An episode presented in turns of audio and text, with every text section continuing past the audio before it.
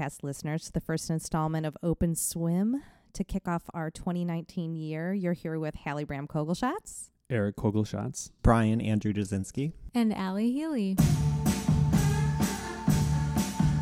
So today we're coming off of a holiday season, and really it's a mixed bag. We really don't know what happened during holiday 2018 because, surprise, the government shutdown has unfortunately put us in a situation where economic reporting is being put on the back burner. And as a side note, obviously, we're really hoping that the shutdown is concluded by the time we air this episode. We know it's really affecting a lot of people that both we know and a lot of people across the country, and we're thinking of them as they face possibility of another paycheck not being cashed during the furlough. So, thinking of everyone out there, if you're somehow impacted by that, hoping this gets resolved quickly so that everyone can get back to work. So, Eric, I know that you've been uh, trying to piece together a story based on the data we do have.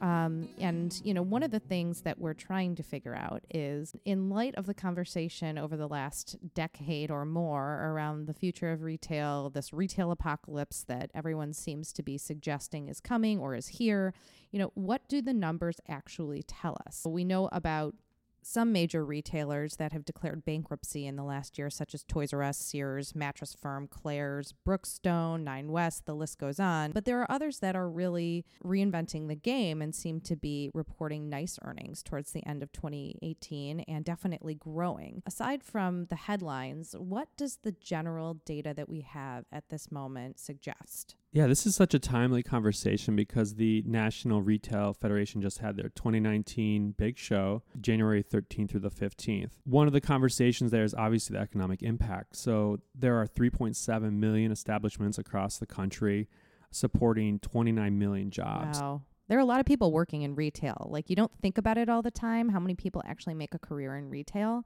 But there are a lot of people out there that this is a full-time, long-term career. Absolutely. And and if you think about it, the number we always focus on is sales, but that obviously translates to labor income. So that's 822 billion dollars supporting Americans and their families. So it's a very important industry in our country. Absolutely. And I think the other thing to keep in mind there is that, you know, I think when people think of retail, they often think of the sales associate.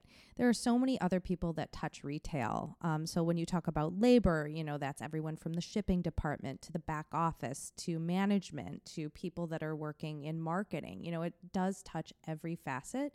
And these are major organizations beyond, you know, your friendly neighborhood shopkeeper.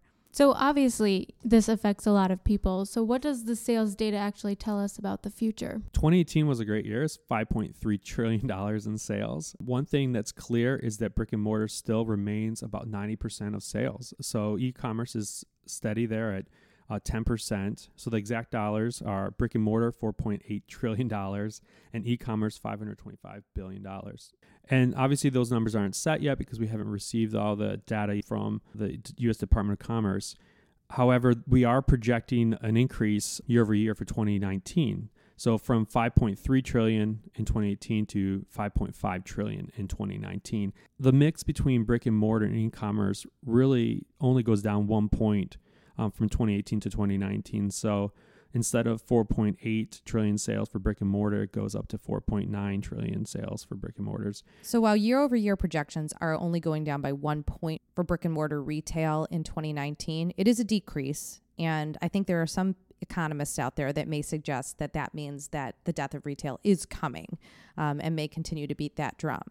But what I'm interested to learn more about is if we feel that this is a retailer specific issue or if this is more of a macro problem. Brian, what do you think? When I hear that data and, and hear how there are certain retailers that seem to be growing, and I was actually very surprised and pleasantly surprised by the fact that that decrease in brick and mortars wasn't as great as was predicted even just a few years yeah. ago.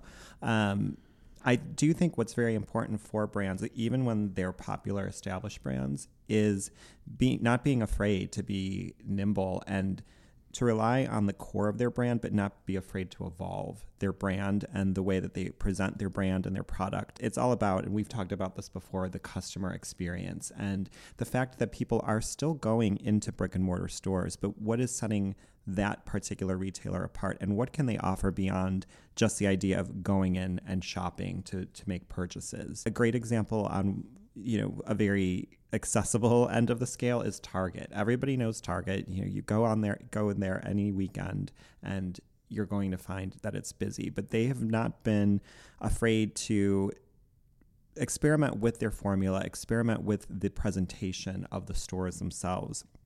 As a matter of fact, the past few years they've done a major redesign of the experience within within the stores. While Target has a very successful online presence, they realize and recognize the importance of that in store experience. Throughout 2018 and continuing into this new year of 2019, they have a goal of redesigning their stores with the goal of taking this customized approach to that enhanced shopping experience. So you've, I'm sure you begin to you've begun to recognize uh, the grocery option of the stores themselves, they look more like a market. They've changed the flooring, they've changed the lighting, they've changed the way food is presented in the cabinets. It almost feels more like a local grocery. Um, there's also the option where they've added a second door where as a shopper you we've all heard the idea of the way grocery stores are designed and that those vital things that you need such as milk and bread are always at the back to be so that you're tempted by all the other uh, items that you know you find on your journey along to the back of the store well they're taking the bold approach of no, we're going to let people be able to access the grocery if that is what they're there for, as well as their curbside pickup. Um, the way, as I said earlier, the way that they're presenting the merchandise, it's almost becoming a retro approach as it's beginning to look even more like a department store. So this idea where they're doing cross merchandise product presentation, you see how it's put together. Where, and in my opinion, as a designer, I think a lot of times when you see something online in a very singular form, you may not be as interested in buying it. But when you see it put together in a pre- in an environment, you see how the different clothes could be put together. It's going to inspire you and more most importantly, influence you to make that purchase. It's really interesting to see these retailers invest in their overall experience. There was an announcement in late 2018 that Tiffany was going to redo their flagship store in New York. Yeah, just in general, Tiffany's going to be one to watch in 2019. They've been doing a lot of experimentation with their marketing in the last year plus around who is the Tiffany shopper and trying to, with their advertising, communicate a really different type of Tiffany shopper. You know, you see a lot more younger models in ads, you see tattoos, you see some things that are a bit edgier. You know, they're being much less precious with their brand. And that's a really divergent path for Tiffany. So I think it's going to be something to watch as far as how does that bet pay off. Brian, much like what you're talking about with Target, you know, they're making some big bets as well because there is tried and true ways of setting up a store, as you mentioned. So, is it going to pay off? I'm sure there are a lot of grocery stores watching this to see if by giving the customer an easier path to the things that they know that they want, are they still seeing the types of sales that one sees in a traditional grocery setting? Or are they going to have some sort of trade off because of that side door access, for example? It, absolutely. As I said, it's it's such a risk because I mean, we all know the the joke about Target, right? I went in for a roll of paper towels and I left with a whole new decor for my living room. You know, it's the things you don't necessarily need, but they give. They've always been able. You know, they've been on the cutting edge of introducing high-end design to the masses. That's what Target has been genius and prolific at for the past 20 plus years since you know, they've really become not only a huge part of culture, but really a staple brand that people regularly shop at, be it for home or retail apparel or now grocery. I think they've really been able to make that cross sell work in the in store experience.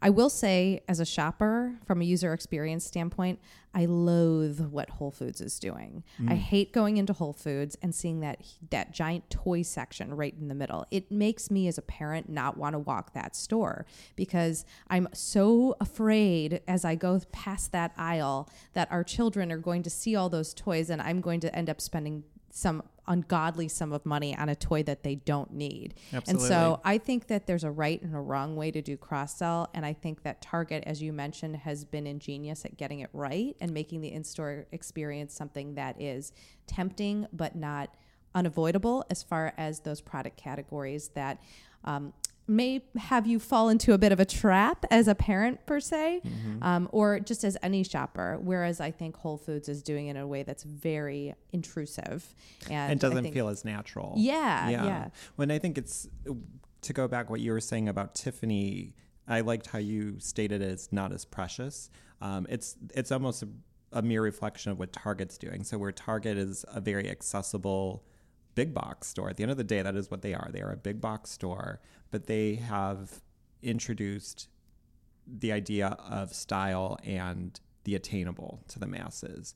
Whereas Tiffany, yes, had- that's always been that idea of, you know, you need to be dressed up to go in the store. You know, if you're not there to buy something, you don't feel comfortable just going in there to browse. You know, it's obviously an experience. A lot of people want to experience it. It's a pop culture icon. Um, so people are naturally curious about Tiffany, but there has always been this sense of these gilded gates that you know not everybody can pass. Mm-hmm. So the fact that they are willing to introduce within their advertising something that almost feels a little bit more counterculture is fascinating. And I would say that plays well into another trend that I'm seeing come up quite a bit. That is the extension of what we've known over the decades, but has had a particular spotlight placed on it in the digital age, which is personalization. As I was looking through all of these different kind of trend reports, you know, we're in the beginning of the year, so trends are, are something that everybody's talking about.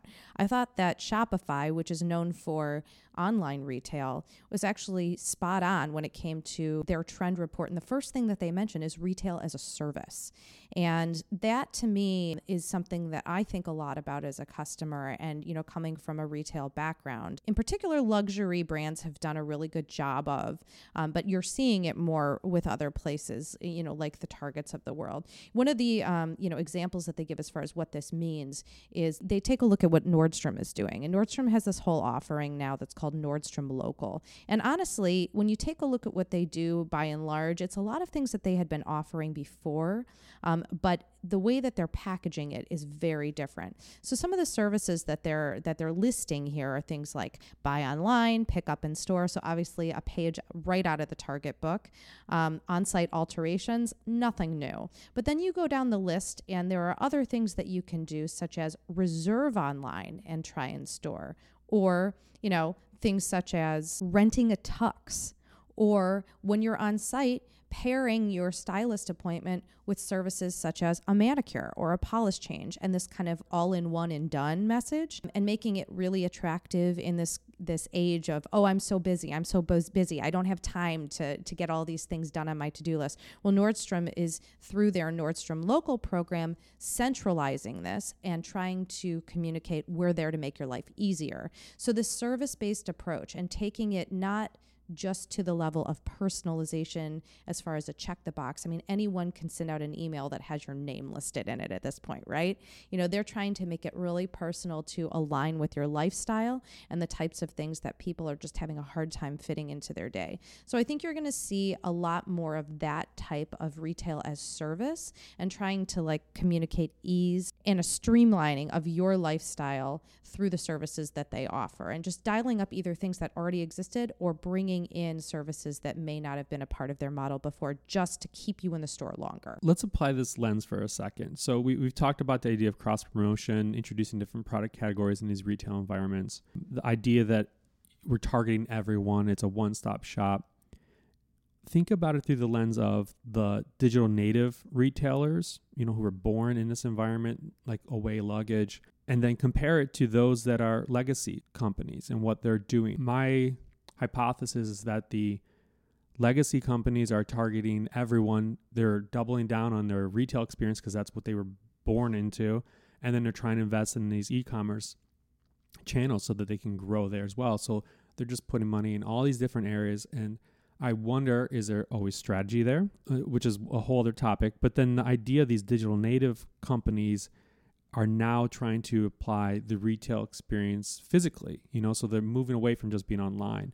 And but they've always been targeting customers in niche ways. So that I think into that category would fall things like guide stores. You know, we've talked about companies like Bonobos before, um, and what they do with guide stores. Um, there are lots of other brands who have tested out this model.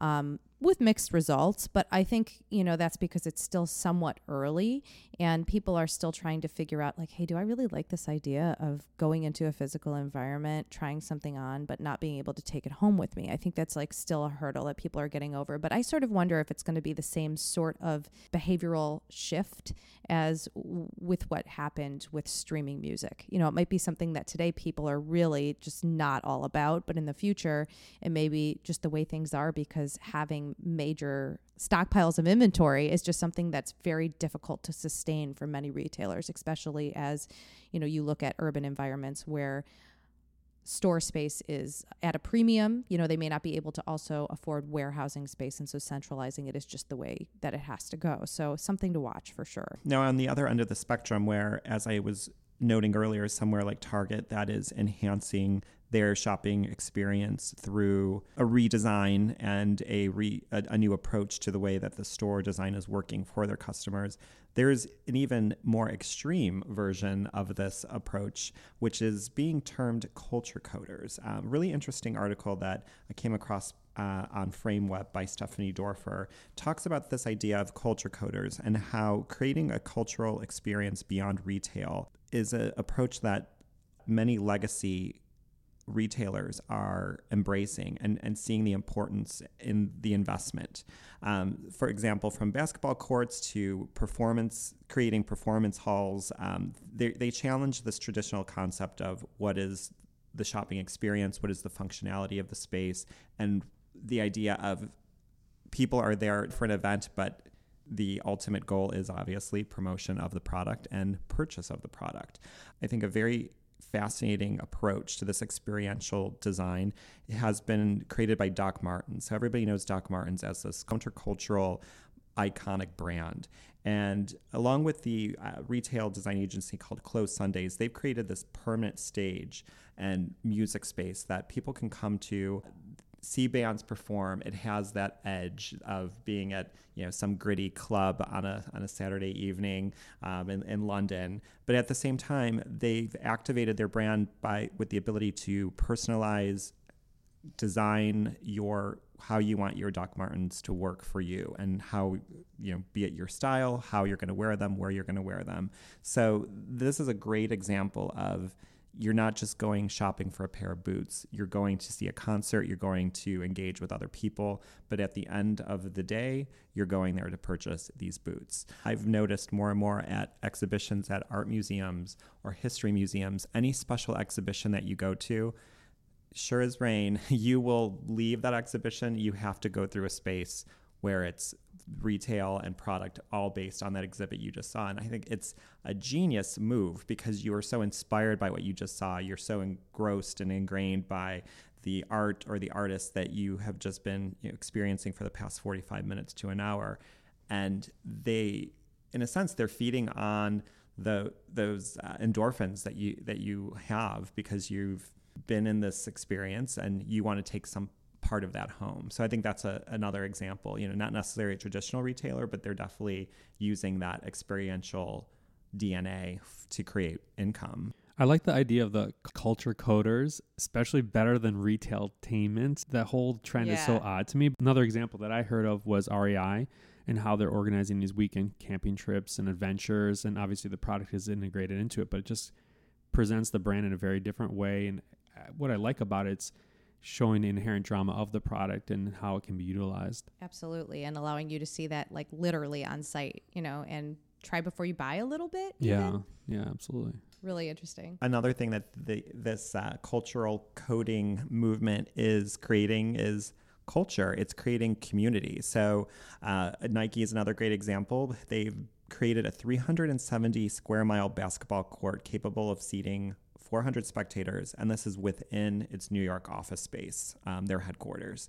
Uh, the idea is this court has is available for free use uh, for obviously for Nike employees, but also for brand ambassadors. And what I love about it is for local leagues, in particular high school teams. Like how amazing is that for a high school team to be in this professional court and they're playing in front of spectators?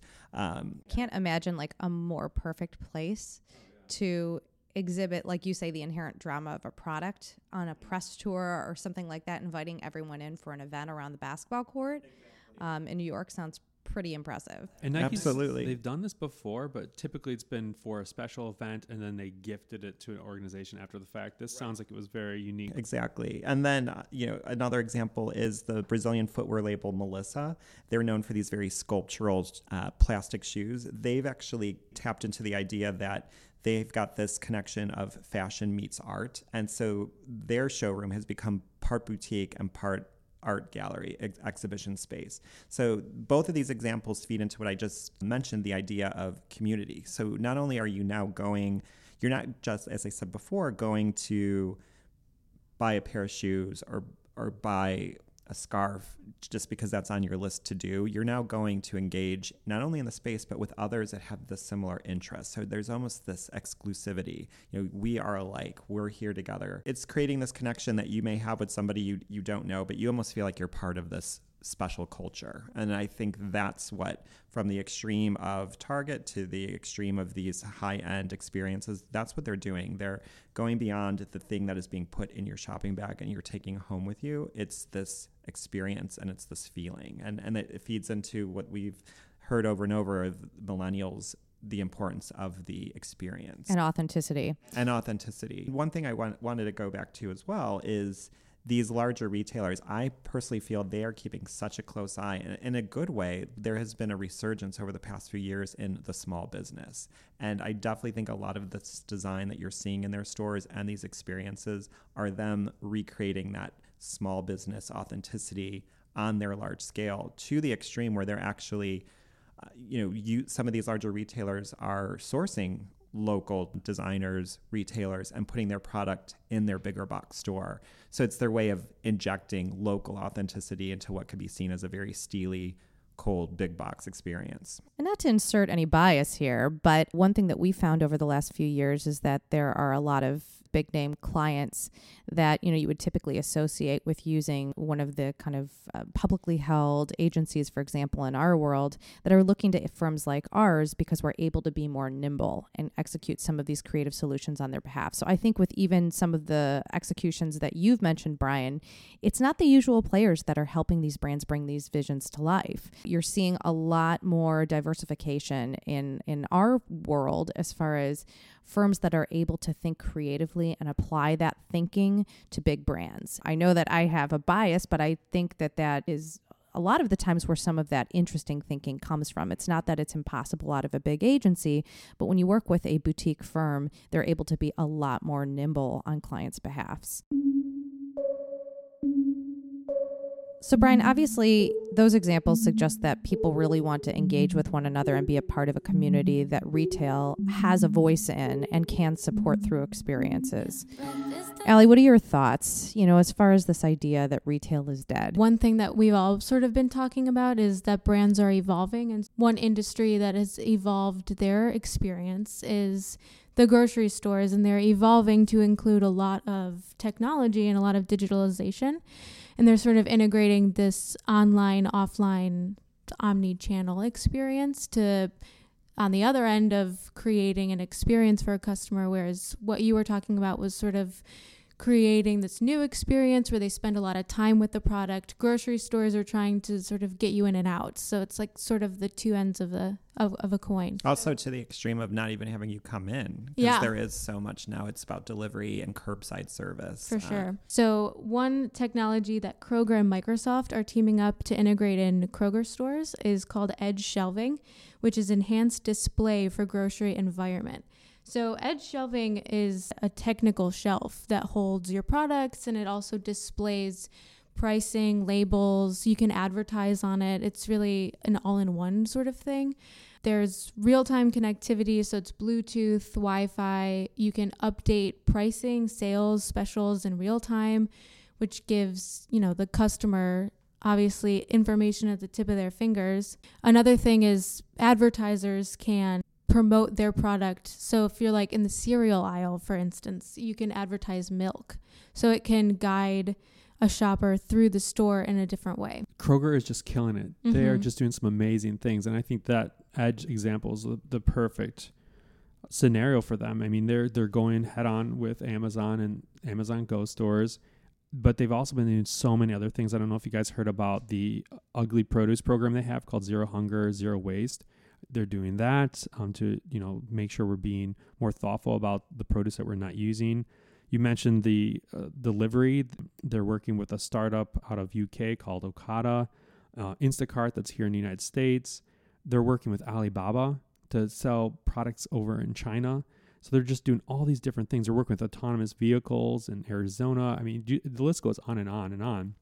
And this is a company that they originated in Ohio, correct? Or they, the yeah, and yeah. they're 136 years old. So mm-hmm. talk about digital transformation. This is the perfect scenario where a brand is able to transform and be a legacy company, but act like a digital native. And actually, you know, it's a really important thing for legacy businesses to take note of because digital transformation is really intimidating to people that are in legacy oh, yeah. sectors like grocery or even manufacturing, automotive, things like this that have been around for eons and eons. And, you know, if you haven't, you know, they think if you haven't been chipping away at the iceberg over time, it's impossible to get into. Well, you know, if you take a look at Kroger, yeah, they're really, you know, hot and heavy in getting into some of these different, uh, you know, practical applications now. But I guarantee if you were to look in their history, the majority of their brand's timeline was probably spent in a very traditional grocery setting. You know, this is really a way of thinking that they were forced into, and kudos to them for really you know, kind of picking up the mantle and, and pushing this forward aggressively. And it'll definitely be another one to watch. What you said about they were forced into it, I know a lot of stores and retail grocery are not are intimidated by Amazon for sure. And Eric, you had mentioned that they're breaking into the brick and mortar and I think that speaks volumes in how um, how important it is to go to a physical store still. So I think that uh, it's it's important to also have and Amazon is demonstrating this with their like go stores and their lockers and Whole Foods. It's important to have a physical place to go to, even if you're digitizing your shopping experience. One of the key takeaways from this is that, at least in my perspective, the store isn't going away. Retail isn't going away. There are still really important applications for the person to person interaction or the experience or community, whatever you want to call it, experience that happens in store.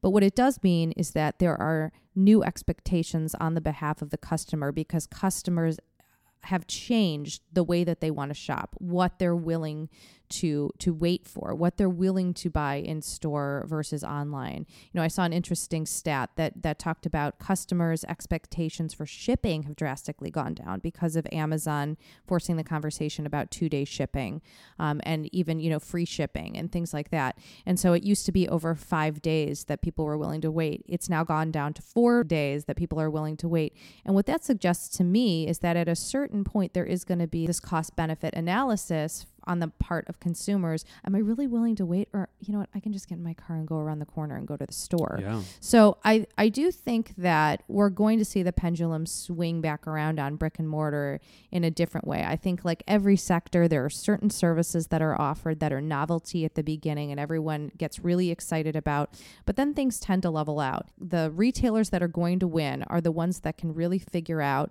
how to give you what you want in the online environment, but make the brick and mortar experience so enticing and give you some emotional or um, intangible benefit that online will never be able to service.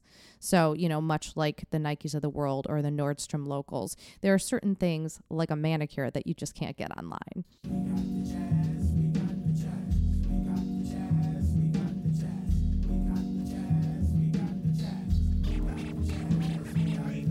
So, Eric, you're the last one on my list. Is retail alive and well or dead and done? The retail apocalypse is real, and I think something new is emerging. So, we've already talked about the companies going bankrupt Toys R Us, Sears, Mattress Firm, you name it. And a lot of retail shops are closing. Macy's been closing locations. Um, you're also seeing stock prices of J. Crew and Ralph Lauren going down. So let's take a step back. If you look at the history of retail, it started with open markets, then the shops and the stores, department stores. One of the biggest ones was Sears, and they introduced a catalog, which revolutionized the industry. And if you, it really, that's the first form of e-commerce where people could get things delivered to their home. They're dead. Um, then malls were created, so you had multiple boutique um, retailers in one location. They're dead. Um, and then people tried to call it, they tried to evolve the industry and say that it was a multi channel approach where you had e commerce and brick and mortar side by side. Then they wanted to call it omni channel, where everything works together, but they're still separate. My thought on this is that the idea of brick and mortar versus e commerce or omni channel, that concept is dead. We really need to think about this idea of retail modality where everything works in harmony and the user cannot tell the difference between these experiences because before digital was that tool that you held in your hand now when people are going to shops like an amazon go store they can just walk out and they don't have to touch a device so i do believe that this idea of re- retail modality will be the future and that's how people will know retail moving forward So I think what that tells me is that we're a split jury here, but that we're going to stay tuned as far as what happens. Hopefully, you found this conversation to be interesting. We'd love to hear your thoughts as well. You can always email us at openswim at sharkandminnow.com if you've got additional thoughts. And let us know what shopping experiences you're enjoying, liking, wish would go away as well.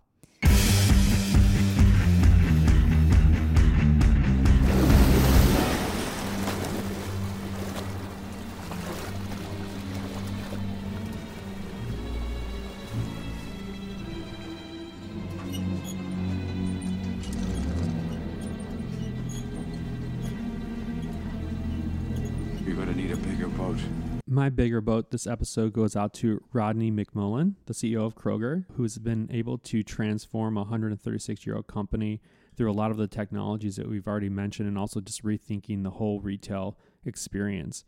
Uh, one thing that I also love about this guy is that he actually began his career as a part time stock clerk in his local Kroger. And I just think it's amazing he was able to then go to school and then come back to the company that he started his working career at and just build it to the second largest retailer in the United States. So my bigger boat goes out to my new friend crush and awesome inventor of TerraCycle and now Loop, Tom Szaky.